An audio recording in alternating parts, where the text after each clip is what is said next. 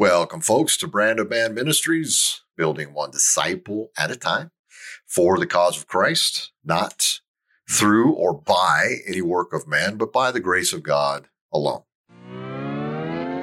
I'm Pastor Will Hunsaker, and today we'll take a brief look at Paul's letter to the Galatians, chapter 4, verses 12 through 20.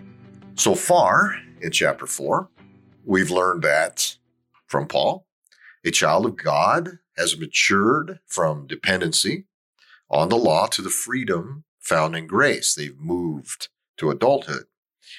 In other words, they're now less focused on what they do and more on what has been done for them. Uh, to simplify it even further, according to Paul, children of God and heirs to his kingdom are exclusively focused on the gospel, or should be. But this is a challenge that Paul is facing with these Galatians. So now we're going to look at these verses, 12 through 20, where Paul teaches that children of God who know the superiority of grace should not return, but delight in the word of God. And all will be altered by the relationship with his holy son. So let's remind ourselves to whom Paul is writing this letter. He's writing to Jews and Gentiles, predominantly Gentiles, that have received the gospel of grace from him. But their joy is being stolen by those seeking to corrupt them with law. So let's go right to the text. This is from the Apostle Paul. Dear brothers and sisters, I plead with you to live as I do in freedom from these things. For I've become like you Gentiles, free from those laws. You did not mistreat me when I first preached to you. Surely you remember that I was sick when I first brought you the good news. But even though my condition tempted you to reject me, you did not despise me or turn me away. No, you, you took me in and cared for me as though I were an angel from God or even Christ Jesus himself. Where is that joyful and grateful spirit you felt then? I'm sure you would have taken out your own eyes and given them to me if it had been possible. Have I now become your enemy because I'm telling you the truth? Those false teachers are eager to win your favor, but their intentions are not good. They're trying to shut you off from me so that you will pay attention only to them. If someone is eager to do good things for you, that's, that's all right but let them do it all the time and not just when I'm with you. Oh, my dear children, I feel as if I'm going through labor pains with you again. And they will continue until Christ is fully developed in your lives. I wish I were with you right now so I could change my tone. But at this distance, I don't know how else to help you. That's Galatians 4, verses 12 through 20. Right out of the gate, immediately, Paul encourages the Galatians, whom he seems to care for very much, not to return to a faith of law and works to earn the grace of God, or even one to validate their faith. Instead, hold fast to the freedom found in the grace of God. He says, I plead with you to live as I do in freedom from these things. For I have become like you Gentiles, free from those laws. Galatians 4 12. He reminds them of the joy they once had when he first embraced the grace of God. Now, it appears that when Paul first arrived in Galatia, he developed a, a pretty significant eye illness that kept him there. He comments on how the Galatians were true reflections of the grace that God had showed them, and he wonders where that went. He says, Where is that joyful and grateful spirit you felt then? I'm sure you would have taken out your own eyes and given them to me if it were possible. Galatians 4:15. Now, of course, Paul appears to be exaggerating his condition to make a point, you know, removing his eyes so that he could receive theirs. But the point was how welcoming the Galatians were to the word of God despite his illness. And this is an important note because in ancient Rome and Greece, they viewed physical illness as a curse from the gods. And in this particular instance, they were still eager to receive Paul's teaching. That's an important point on how joyful they, they were. They would normally reject him because they thought he was cursed, but they're eager to receive his teachings of grace and were very joyful in it. And that led them from the captivity of the law, things that they were supposed to do, to the freedom they had in God's grace. So we can see that Paul's concern and confusion when he says this, he says, have I now become your enemy because I'm telling you the truth? That's Galatians 4:16. The Galatians were experiencing the same things we do today. There's really I mean there's cultural differences, but the the impact of the faith, this new uh, presentation of the gospel, had the same effects. And one of them was a lack of assurance a lack of assurance in faith, a lack of assurance in salvation based on what someone else has done. It's difficult for us in our fallen state to accept that.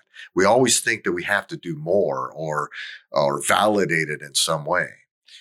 And, and then really from over the last 2000 years, we Christians have been in a constant state of faith validation. We're always looking for ways to assure ourselves that we are walking in a manner that pleases God. That's where they f- were easily led back into this um, condition of law, these Galatians were, as validations of their faith. We experience this today. Like I said, are we, are we reading our Bibles enough? Are we volunteering enough? Are, are we giving enough? Are we tithing enough? Are we praying enough? Are we forgiving others enough. I mean, we could continue, but I think you get the point. We've become fixated on what we do instead of what has already been done. This is, this is the trap the false teachers had set then, and they set it today. And we all, just like the Galatians, fall into it unknowingly because it just, it slips in. It's very stealthy. So the, the, these Judaizers, these ones influencing the Galatians, their message was simple. You are saved by God's grace and you must do these things. Or they even would go as far to say this, your faith is from God. There's no dispute of that, but you must do these things to keep it and validate it. That teaching, my dear brothers and sisters, is contrary to the gospel. Because if there was something more we should do or could do to earn God's grace or assure ourselves of our faith, how much then would be enough? Well, Jesus' answer time and time again is with man, that is impossible. This is why we are saved by God's grace alone through Jesus Christ. And the only part we really play in that is to receive it. And as far as our faith is concerned, well, Jesus is the author of it and the finisher of it, not us. The author of Hebrews makes that very clear. He said, Let us run with endurance the race God has set before us. We do this by keeping our eyes on Jesus, the champion who initiates and perfects our faith. Hebrews 12, 1 and 2. It is from this perspective that what we do in our lives of the Christian faith is only a reflection, only a reflection of what Christ has already done. Think of it this way. If you were to take a plane from the west coast of the United States to the east coast of the United States, what gets you from the west coast to the east coast? Well, it's the plane. The plane gets you there. Not what you do inside the plane, especially not what you experience inside the plane. Good or bad, it doesn't matter. I mean, you could have a, a great trip, no issues with anything. What gets you there? The plane not the fact that you had a great trip. You can have a horrible trip. Baby's crying. The, the person next to you snores all the time. Your seatbelt doesn't fit. It's hot. It's, you can't sleep. Turbulence everywhere. Whatever the case, the food is bad. It doesn't matter. Still, what gets you from the West Coast to the East Coast, from point A to point B, is the plane, not your experience inside of it. But the false teacher doesn't want you to acknowledge or focus on the plane. He wants you to focus on your experience inside the plane. That is not gospel. That is law. They want you to focus on what you do rather than what is already done.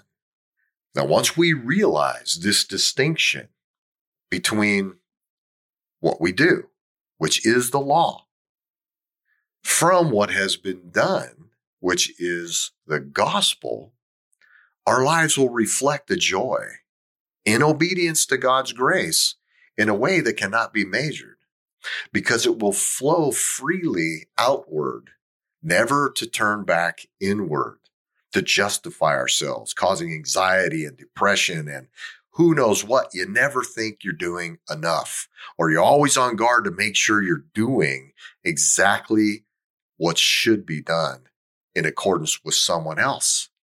Jesus said, My way is light, my burden is light peace I bring to you. Folks, something happens to believers when we find great joy in the grace of God, not in our works. They are transformed by what has been done. Paul says this very thing in verse 19. He says, Oh, my dear children, I feel as if I'm going through labor pains for you again. And they will continue until Christ is fully developed in your lives. That's Galatians 4, verse 19. This is the same context that he said a few verses earlier. From verse 12, he said, I plead with you. This is the beginning of our verses today. I plead with you to live as I do in freedom from these things. For I have become like you Gentiles, free from those laws. Galatians 4:12. Christians are to live, folks, Christians are to live in faith and discipleship, not through what we do, but from what Christ has already done. He is developing our lives. We are not developing him. He brings us peace. We do not bring peace to ourselves. He gives us faith because we are unable to have it on our own. The list goes on. What we do is important, but it is always secondary to what has been done. Don't have sin guilt, folks. You're going to still sin. That was proven with Peter. Look at David. I mean, there's constant examples all throughout scripture on that. Paul speaks of battling this constantly. So it is not what we do, because if it was, we would fail. It is always focused on what he has done. That will flow outward. Don't turn it back in. So what we do is always secondary to what he has done. And it can neither add nor take away from your relationship with him. Tetelestai. Those are the last words spoken by Jesus as he died on the cross. Tetelestai. It is finished. Dear brothers and sisters, if you've heard nothing else from this today, please hear this. If you believe, the Son of God now lives in you, and all that the Father gives him, he loses none. Thank you for listening. And may the Lord bless you and keep you. And may the Lord's face shine on you and be gracious to you. And may the Lord look upon you and give you peace. Next up on Open Your Bibles, we will explore Galatians chapter 4, this time verses 21 through 31, where Paul divides the world through two sons, two women, and two covenants. God bless you all, and remember, the Bible cannot mean anything different today than it did back then.